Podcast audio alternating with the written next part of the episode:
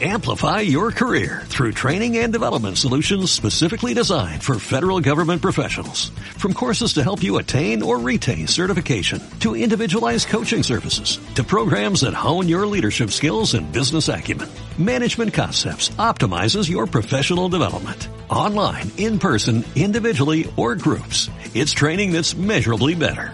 Learn more at management concepts punto com. That's management concepts punto com.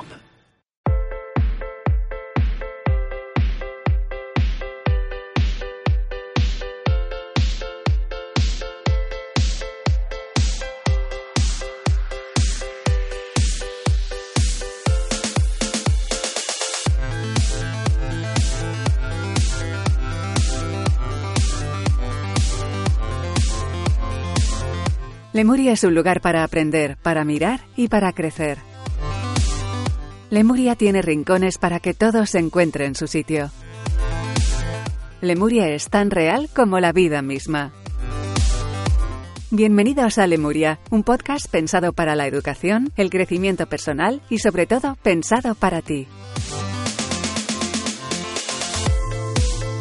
Bienvenidos a Lemuria, soy Rafael González. Eh, abrimos un nuevo podcast, un nuevo capítulo con Pilar Jurado. Buenas tardes y bienvenida, querida amiga. Hola, muy buena. Y lo hacemos en su centro de Córdoba, España, Andalucía, que se llama Aprender Pensando. Y lo digo porque es posible que oigamos niños, que oigamos coche, porque estamos cerca de una avenida, que oigamos, bueno, pues el ruido habitual que por otra parte hay en un centro de estas características. Pero bueno, no, nadie se va a asustar. A esta hora, no que ningún... son las siete y cuarto.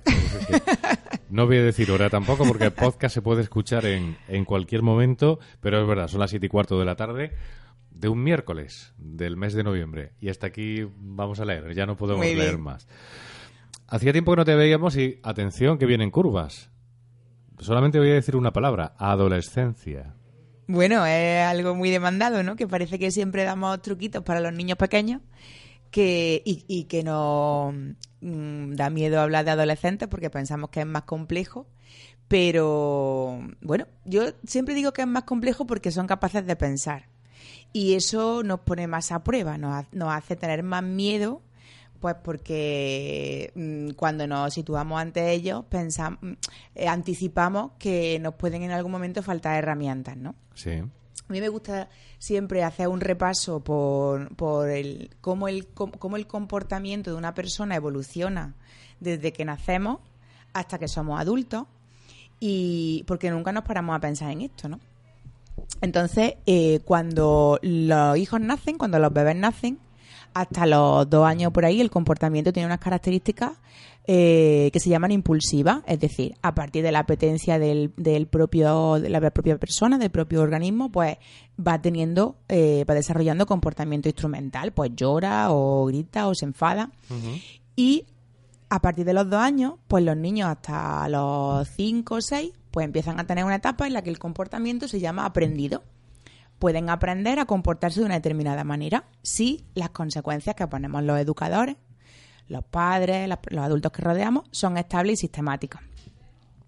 A partir de los seis años, el ce- bueno, ¿y por qué? Y, y es importante también tener en cuenta que en esta etapa que he nombrado, pues el, el cerebro está todavía muy plástico, significa que como órgano, como organismo, está madurando, está terminando de eh, desarrollar las conexiones neuronales que hasta, nos va, hasta, queda... hasta los seis, cinco, seis años, ¿vale?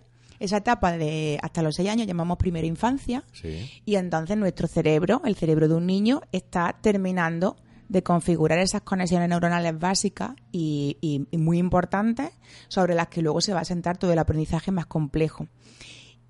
También por eso ya hablamos eh, los profesionales de plasticidad cerebral, y en los últimos años pues se ha puesto y se ha estandarizado ya y ya está establecido la importancia de la atención temprana y de la estimulación temprana, ¿no? Y nos, y nos empeñamos los padres y también, bueno, pues los profesionales en, en asegurarnos de que esa primera etapa el niño esté bien estimulado para que su cerebro, pues lo que con, con, la, con el potencial que haya nacido, que yo le llamo así, pues se desarrolle y se estabilice lo mejor, lo más posible, ¿no? Y luego a partir de los seis años, pues el cerebro ya está en condiciones de poder pensar, de poder aprender a elaborar pensamiento. Entonces, en la segunda infancia, desde los seis hasta los doce años, tenemos un cerebro capaz de aprender, de manera reflexiva, que se llama. ¿Y esto qué es? Pues anticipar unas consecuencias al comportamiento para tomar una decisión. Si en casa está prohibido saltar en el sofá y yo decido saltar en el sofá y mis padres me han enseñado en la primera infancia que si salto en el sofá pues tengo una consecuencia que no me gusta, pues entonces podré decidir no saltar en el sofá. Ajá. Es un niño, lo puede hacer a partir de los cinco o seis años en sí. adelante. Ajá. Con lo cual en la segunda infancia nos tenemos que encargar de asentar unas buenas bases de elaborar pensamiento, de que, esa, de que ese comportamiento sea reflexivo y de que el niño vaya aprendiendo una escala de valores, de ideas, de normas propias, para que a partir de la adolescencia, que bueno, eh, la preadolescencia se va adelantando, porque como todos lo vamos adelantando un poquito... Sí, hemos dedicado capítulos hemos, a eso. Exactamente. Pues a partir de los once años ya estamos teniendo preadolescencia y casi adolescencia, ¿vale? Sí. Entonces, desde los once, doce años... Pero una pregunta, eh, ¿por qué se habla de preadolescencia? O sea, ¿cuáles son las características que os hacen decir que la adolescencia se adelanta? ¿En qué síntomas se nota? Bueno, la, la parte de preadolescencia siempre es un concepto que siempre ha estado, ¿no? El, el, siempre sí, hemos no, pero, he dicho, bueno, este niño está, es un puber. Bueno. Reformulo la pregunta. Pues porque, se adelanta la adolescencia. ¿Por qué? ¿Cuáles son los síntomas que, que os hacen decir que esa adolescencia se está adelantando? Bueno, yo es que creo que a, ni, a nivel de social... habría que reformular los hábitos. Bueno, esto puede, eh, si, si podemos invitar a nuestros oyentes a escuchar los audios sí, previos sí. que hemos tratado este tema. Sí. Socialmente estamos haciendo en aquellos capítulos que hablábamos de, de la... hoy hemos hablado de la erotización. Exactamente, de la erotización, de la, perdón, que no me acordaba del término. Pues eh, lo que definíamos era que, a, que empezábamos a, a, a atribuir o a, a instar un poco a nuestros hijos a desa- o a los infantes a desarrollar desarrollar eh, comportamiento. comportamiento adulto. Ajá. Entonces, esto que culturalmente está... O sea, que no es una cuestión biológica, es lo que yo quería decir. Eh, bueno... Que la biología mm, sigue su curso, afortunadamente, sí, ¿no? La biología sigue su curso. Es verdad que, bueno, ahí ya nos podemos meter en, en investigaciones que avalan, pues que a lo mejor a través de la alimentación una estamos pregunta. avanzando el desarrollo biológico y Eso, tal. Una pregunta. Pero bueno. ¿Y en las niñas en concreto... ¿se puede decir que aterrizan en la adolescencia en cuanto tienen su primera menstruación o no necesariamente? A ver, mmm, yo pienso que el, que el desarrollo... El, el, no podemos, no podemos separar sí. mmm, radicalmente biología de aprendizaje, porque creo que todo condiciona, ¿vale? Por, por eso te lo pregunto, porque en la niña sobre todo se nota un, una mayor madurez, ¿no? O una madurez más precipitada que en los sí. niños... sobre todo a partir de ese momento, de la primera menstruación. De todas formas, a ver, una, un, pienso que el desarrollo hormonal como tal afecta al comportamiento, sí. al estado emocional de una persona en un momento dado, con lo cual esa niña que está desarrollando y ve que en su cuerpo hay cambios y que en sus emociones hay cambios que no entiende, pues hasta que tiene que desarrollar un proceso de aprendizaje hasta que vaya conociendo que su cuerpo va cambiando, que supone eso y, y, y bueno, y vaya pues también adentrándose en esa etapa adolescente que supone es que realmente se, cambios biológicos. Claro, es que en los chicos nota, a lo mejor llega sí, un poco más claro, tarde. Pero se nota muchísimo en las niñas. Pero se nota. Todo. Es una cosa, y otra cosa es que a nivel cultural estemos sí. adelantando estilos de comportamiento y formas de, de comportamiento impropios impropio de la infancia y de, y de esa y de esa vale. pubertad. O sea, lo que está, lo que estamos hablando ahora mismo es de esa pubertad, ¿no? Esa pubertad que que dependiendo, bueno, pues del pubertad, desarrollo que es biológico. Es una palabra que está casi en desuso. Se está no perdiendo. Sé por, no sé por qué. Claro, pero es que realmente es, eh, eh, eh, biológicamente y evolutivamente en este sentido sigue estando, ¿no? Porque bueno, dependiendo también pues de la historia genética de esa eh, familia y de esa niña, pues desarrollará antes, desarrollará después, muchos factores. No solamente lo de la alimentación y los plásticos, hay muchos factores, ¿no? Que todo, estamos ya muy agobiados con la alimentación, hay que controlarla. Pero bueno, sí. si la madre de esa niña tuvo una eh, pubertad temprana, pues probablemente la niña también lo tenga. Vamos, que hay que relativizarlo todo también en esta vida. Entonces, bueno, estamos hablando de que es, esa, ese cambio eh, biológico va a tener una predisposición en el comportamiento, probablemente sí. Que eso nos lleve a tener más problemas en la gestión porque nuestros hijos quieren hacer cosas que no consideramos o hábitos que no consideramos propios de la edad que tienen, y entonces ya empiezan ahí las discusiones. Pues también lo hemos dicho, tenemos que aprender que las características de la sociedad en la que estamos no son las mismas que las características de la sociedad en la que nosotros nos desarrollamos como adolescentes, con lo cual hay que adaptarse a los tiempos.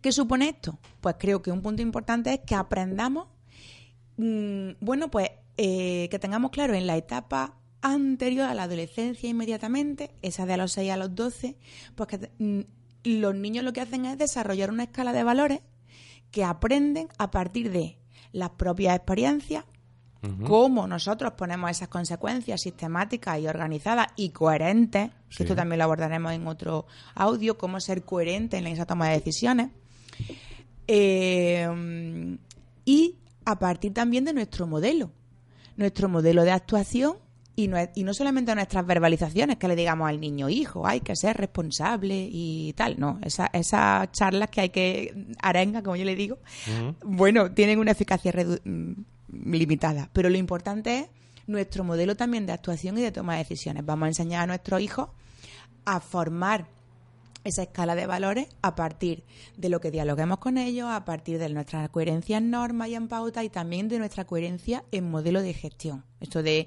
tú haz lo que yo te diga y no lo que yo haga, pues claro. no es muy coherente. Niño, vale. es malo fumar, pero yo fumo. Es, exactamente. Es un ejemplo, yo creo que clarísimo. Sí, es ¿no? muy, muy evidente. Pero hay otros muchos, ¿no? Entonces, bueno, pues en ese, en ese tiempo tenemos que tener cuidadito con esto. Uh-huh. Y sobre todo con tener unas normas importantes, unas normas establecidas, enseñar a nuestros hijos a frustrarse, que también esto lo hemos abordado en otros sí, momentos. En efecto. Pues, ¿por qué pasa? Pues porque luego cuando llega la adolescencia, a partir de los doce en adelante, es una etapa en la que el comportami- empieza el, la persona a configurar su ética de actuación, ¿vale? Su comportamiento ético y moral. ¿Y esto cómo se hace? Pues se hace a nivel eh, biológico. Pues bueno, ya la, la ciencia avanza y se ha descubierto pues que eh, el cerebro también tiene como un reajuste en esta etapa, ¿vale? Y lo que la, cada aprendizaje supone una conexión neuronal nueva. ¿Qué pasa? Que todo, de todo lo que el niño ha ido aprendiendo hasta los doce, trece años, pues ahora el cerebro dice, bueno, voy a elegir que, con qué me quedo. Y empieza a reorganizarse, ¿vale? Y en ese proceso de reorganización, pues tenemos un ajuste de comportamiento también y de toma de decisiones. Y el, la, el adolescente tiene que aprender a, a valerse por él mismo, a comprobar que él es capaz de tomar decisiones propias y no de reproducir lo que su padre le dice y lo que su madre le dice que haga. Y, y bueno, a ubicarse como persona, a crear su identidad personal y en todos los sentidos, amplio del, del término. Tiene que, y para eso tiene que diferenciarse de los padres, porque claro, si reproduce lo que los padres le han dicho, no tiene no, no configura su propia identidad independiente. Uh-huh. Y tiene que aprender a asumir responsabilidades, que si lo hemos ido haciendo poquito a poco, no, no, no nos va a costar mmm, muchísimo en la adolescencia. No va a ser la adolescencia tan terrible y tan temida esta que, bueno, es también un, un poco un... Sí, sobre todo, hombre, es temida, o mujer, es temida por, por, porque primero nuestros propios hijos se convierten en marcianos. O sea, los, los niños dejan de ser nuestros niños para ser otra persona. Bueno... Otra persona que... que, que te ríes, pero es que es así. O sea, es que pronto nuestros hijos son unos desconocidos, unos perfectos desconocidos, ¿no? Tú querés seguir viendo al niño que... que claro, sí que es, es un problema de planteamiento. También, sí, es un problema de perspectiva que yo ahora estoy descubriendo. Hablo desde mi propia biografía y experiencia, pero... No, pero que tiene mucha razón en lo que plantea. Es que esto, claro. que, esto que está diciendo es muy interesante. Porque... Sí, porque... Lo digo porque para los padres que nos estén escuchando... Claro. Claro, es que yo ahora entiendo a mi padre... O sea, entiendo a mi padre, mi padre con, con, cuando, cuando me ponía normas o me hablaba, o incluso iba a buscarme a una fiesta. Claro, mi padre me veía como el niño que fui, porque eso es lo que me pasa ahora con mis hijos, que en el fondo los sigo viendo como los niños que ya no son, evidentemente, ya son, ya son otra cosa. Ya son unos marcianos, son marcianos que no conozco y que huelen distinto. Todo es diferente. Claro. Claro, entonces es que es complicado, o sea, Pero... porque, porque primero hay que aceptar que efectivamente los niños crecen, que además se van a ir, bueno, en teoría, y, y que además el comportamiento es completamente distinto. Aunque porque se queden en la casa se van a ir. Sí, ya. Y, y porque efectivamente tienen que buscar su identidad, como está diciendo, y, claro. y tienen que separarse, que diferenciarse de sus padres, ¿no? Y eso, y eso, eso lo hemos evolutivamente hecho es necesario. Quiero decir, que muchas veces me, eh, me dicen, lo, o, a, o hablando en la calle con gente que te encuentras, ¿no? Con amigos, con conocidos, o en consulta me dicen, bueno, todavía, eh, porque yo soy mucho de prevenir, entonces lo que intento cuando vienen familias, asesoramiento, que tienen hijos de diez, once años, es avisarle. Que viene de, curvas. Claro. De que es lo que tenemos que ir haciendo para prepararnos, ¿no? Y entonces uh-huh. me dicen, bueno, si mi hijo todavía está muy infantil o está muy aniñado, gracias a Dios todavía eso, gracias a lo sí, que cada frase, uno le dé gracias. Esa frase la he oído yo mucho. Está muy aniñado, claro, sí. Pero es que lo de está muy aniñado es que eso un día se acuesta aniñado y al día siguiente se levanta Desa- desaniñado. desaniñado. Entonces eh, tenemos que tener eh, una perspectiva para, para poder prevenir, ¿no? Para, claro. Y decir, bueno... Y, y para que nos pille armado, ¿no? Sí. Ya que mucha gente piensa que la adolescencia es una batalla, yo no estoy de acuerdo con eso, pero bueno, para que nos pille sí, con estrategia. Estamos planteando la adolescencia por si fuera un gran problema y efectivamente no lo es. Sencillamente sí, ¿sabes lo que pasa? Es un reto, ¿no? Pero es... mira, esto que tú planteas de... Eh, me parece muy interesante mmm, la perspectiva que tú das, ¿no? De mi hijo de repente a un desconocido. Y creo que es muy importante para, para mmm, un, uno de los... Bueno, no tan de repente, pero... El, que no, sí, no te, que, que, no, no, que, no, que no lo ven. Que no, que no lo ves, que exacto, no lo eso es. Entonces yo, dentro de estas estrategias que decimos que tenemos que tener, pues una de ellas es cómo valoramos lo que estamos viviendo, cómo lo analizamos. Y muchas veces, bueno, siempre, a mí también me pasa como madre, ¿eh? Que esto no es, no es fácil, mmm, hacerlo mmm, para nadie es fácil. Pues porque están los sentimientos, porque están las emociones, porque el amor... Eh, que tiene su punto, y pienso que esto también es un, un, un enfoque de un tema que tendríamos que vamos a dedicarle un ratito, unos minutos, mm, eh, te hace un poco perder la perspectiva. O sea, cuando y, y ahora me voy a separar de, de ese vínculo amoroso y voy a ser un poco mala, ¿no? Y, y cuando nace un niño, nace una persona diferente a nosotros uh-huh. y que no nos pertenece. En efecto. Con lo cual... Creo que la forma de, de pensar y de valorar lo que, lo que vamos a vivir a partir de ese momento ayuda. Y ayuda porque muchas veces nos cuesta mucho trabajo a los padres y a las madres también desde otra desde otro planteamiento y con otra... Bueno, se crean otros apegos y otros lazos diferentes, ¿no? Entonces, hay personas que lo pasan muy mal viendo a sus hijos crecer porque piensan que van a perder su función de padre o de madre. Y creo que es muy importante dejar claro que esto no se pierde nunca y que la persona que nace no es nuestra prolongación, ni nuestra fotocopia, ni, ni tampoco nos pertenece. Yo esto esto fue algo que aprendí eh, en la carrera con un profesor que, que tuve al que, al que le, le guardo un gran cariño. Él me decía, los hijos son de la vida, no son nuestros. Y es verdad que puede sonar mmm, como de muy con mucho desarraigo, pero es un planteamiento que te ayuda a ir viviendo y disfrutando de las etapas de los hijos y te ayuda a hacerlos crecer. No soy ejemplo de nada, pero puedo aportar un poco lo, cómo yo lo vivo. Tengo el problema de que además soy padre divorciado, con lo cual veo a mis hijos menos de lo que yo desearía. Claro. Y ocurre que cuando están conmigo, pues ya tienen su propia vida, entre comillas, ya salen, ya... Y echo mucho en falta el estar con ellos como antes sí estaba, los fines de semana claro. que me correspondían. Pero es verdad lo que dices, y yo no lo había pensado, o sea, no, lo, no había pensado lo que había dicho tu profesor. Pero sí me ayuda mucho saber que están viviendo su vida y que toca eso, que toca como me tocó a mí también. Y también eso es un disfrute. O sea, exactamente. Es verdad en que, la adolescencia hombre, hay que trabajar es mucho. Es mucho más incómodo porque tienes que estar pendiente de que están fuera... de que salen, de que respeten los horarios que tú les pones. Eso es, exactamente. A ver, eso es lo que yo digo. De que sabes que la vida está llena de peligro y la vida es peligrosa, pero bueno, también la, la vida es peligrosa, pero también es maravillosa. Con lo cual, efectivamente, puede que nunca ocurra nada o puede que sí que ocurra, pero bueno, es que efectivamente vivir es así. Eso, esa, eso, eh, a eso es lo que yo me refiero. Entonces, ¿lo he resumido bien? Sí, muy bien. Pues yo hablo de, vamos, que no lo tenemos preparado. Claro, no, eh, nunca lo tenemos, y más nunca conmigo. Lo tenemos preparado, es verdad. Yo soy muy peligrosa porque nunca me, nunca lo tengo preparado. Pero Pilar, sí es verdad. Pilar Jurado y el guión. ¿Qué es un guión? Ah, no sé. Pero me encanta. Bueno, entonces lo que tú, lo que tú planteas es importante porque es una visión. Es decir, sí. si hemos, hemos trabajado bien o como, como hayamos podido hacerlo, pero con un objetivo, con una intención, cuando sí. llegamos a la adolescencia, no es que digamos, ala, ya lo he hecho todo y ah, a, no, no, a día no. muy buena. Los adolescentes necesitan control y norma, porque evolutivamente, o sea, todo lo que hemos planteado al principio, sí.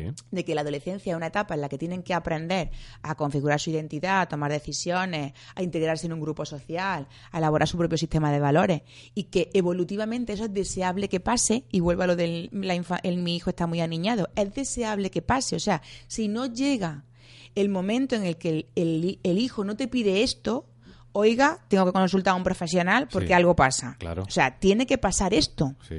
y tiene que pasar de manera progresiva y ajustada. Eh, ojo, es que hemos hablado antes para de... que sea adecuado sí. y evolutivamente adecuado, que a mí me gusta decir, ¿no? Evolutivamente adecuado, esta etapa hay que pasarla y hay sí, que quemarla pero y hay que trabajarla.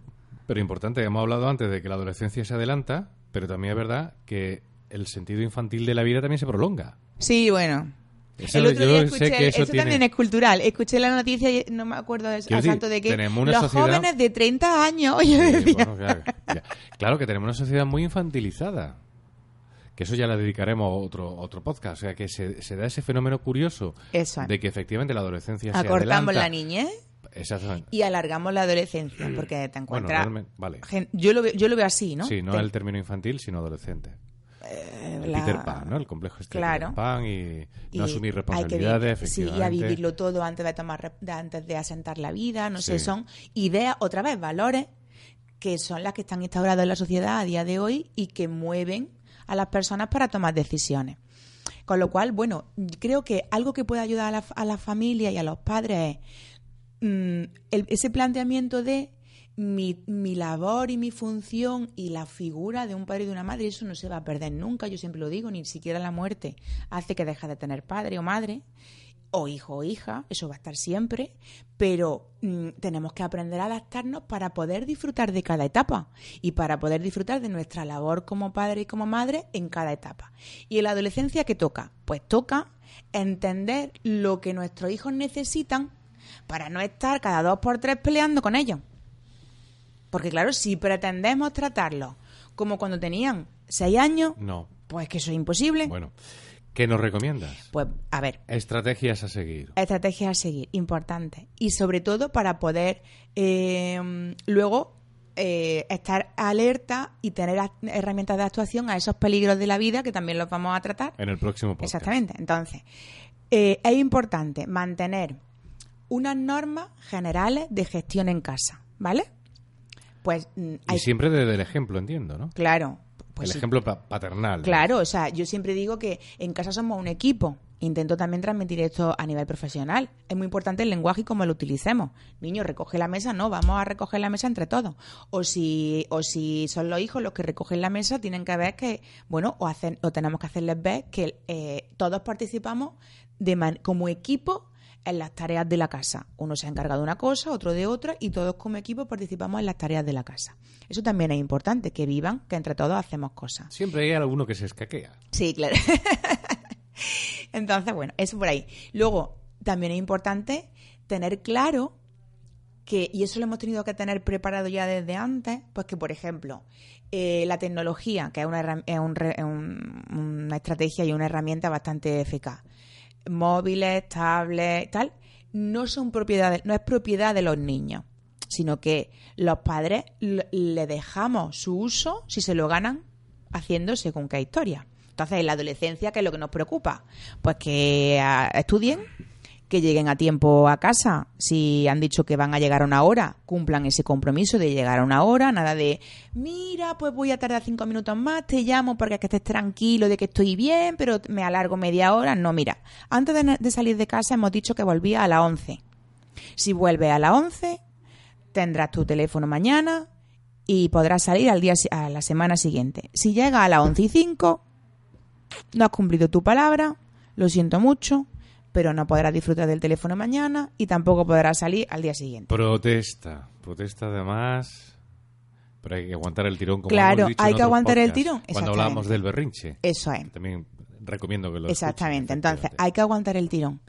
Y luego, si hay que cumplir lo que se dice, tanto como tanto en el reforzador que pongamos como en la consecuencia de que pierden ese reforzador. Ajá. Porque así es como van a aprender a tomar decisiones. La toma de decisiones, yo siempre digo que menos decir y más hacer, que muchas veces los dejamos que hagan lo que quieran y luego le echamos un rollo ahí macabeo, sí, sí, sí, como una riña para que no hagan caso. Y hay que hacer cosas. Y ellos van a aprender por experiencia propia, con lo cual la negociación a la que lleguemos, sí, vamos a negociar la hora. ¿Tú a qué hora quieras llegar? A las dos. No me parece bien a las dos. Yo quisiera a las once. Pues desde las dos hasta las once hay un tramo, hay para, un negociar. tramo para negociar. Y ahí buscamos un acuerdo. ¿Que se quieren a ir a un sitio con, en el que no estamos de acuerdo? Bueno, pues a lo mejor creo que también hay muchas veces que los padres nos tenemos que fastidiar un poquito. Si sí, estamos en la etapa adolescente y tú te quieres ir al polígono no sé dónde, sí, a una fiesta. fiesta, pues vale, tú vas, pero yo te llevo y te recojo. No, que no quiero que me vean, bueno, pues quedamos en una esquina, pero yo voy a ir a llevarte y a recogerte. Ajá. Si quieres ir a la fiesta y si no, no. Entonces, ese tipo de cosas, claro, si tenemos una, un niño y un adolescente, si hemos tenido un niño que nunca ha cumplido normas porque ha tenido un comportamiento más o menos ajustado y no nos hemos preocupado de frustrarlo un poquito. Si tenemos un adolescente que parece responsable en su primera fase de adolescente y de repente a los diecisiete empieza a sacar los pies del plato y en ese momento cuando empezamos a ponerle normas, pues eso ya es difícil de, de atar. Pero siguiendo estos consejitos, desde hora primera, pues nos vamos entrenando todo en ciertos hábitos de responsabilidad y de cuidado, porque hay algo muy importante. No soy yo, tu madre y tu padre, la que te espía, es que somos una familia y nos tenemos que cuidar unos a otros. Y entonces yo voy a poner en el móvil una aplicación para saber dónde tú estás y para que tú sepas dónde estoy yo, porque a lo mejor yo necesito llamarte para que vengas a cuidarme a mí por lo que sea. Entonces, por ejemplo, un ejemplo que pongo, ¿no? De, de, de, un, me parece una, un, de un diálogo fantástico entre padre e hijo. Sí, no, o sea, no confías en que... mí, sí confío en ti. Sí, sí. Claro que confío en ti si yo, si, si tú me has demostrado que puedo confiar en ti, aunque en algún momento hayas metido la pata. A ver, que tampoco nos vamos a poner demasiado exigentes. Yo, yo, tú me has demostrado en muchos momentos de tu vida, aunque a veces te hayas equivocado, que puedo confiar en ti. Pero la sociedad, en la calle y lo que sea, hay muchísimos peligros que tienes que aprender a descubrir. Y aquí somos un equipo. Y si yo me voy a salir por ahí y tú te quedas en casa, yo quiero que tú sepas dónde yo estoy, porque a lo mejor te tengo que llamar para que mmm, venga en mi auxilio. Claro.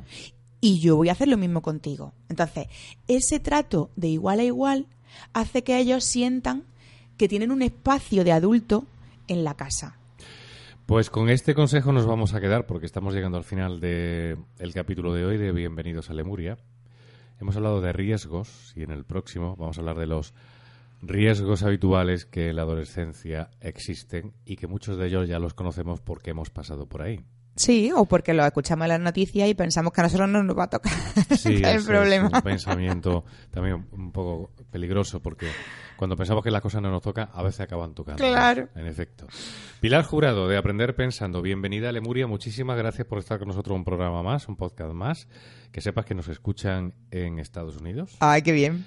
Que nos escuchan en México. Muy bien, también. En gran parte de Latinoamérica. Fenomenal. Que tenemos oyentes en los Países Bajos. Y bueno, bueno que, porque se animen a hacer una preguntita. Que, que yo, esto va más. Estamos, si no dejamos hoy el contestador o WhatsApp automático, sí que evidentemente pueden dejarnos las consultas en cualquiera de las plataformas, los comentarios de cualquiera uh-huh. de las plataformas en las que habitualmente pues van a encontrar este programa, a saber, iVoox, iTunes y Spotify. Pilar Jurado, muchas gracias y hasta el próximo podcast que hablaremos de riesgos en la adolescencia. Gracias a ti.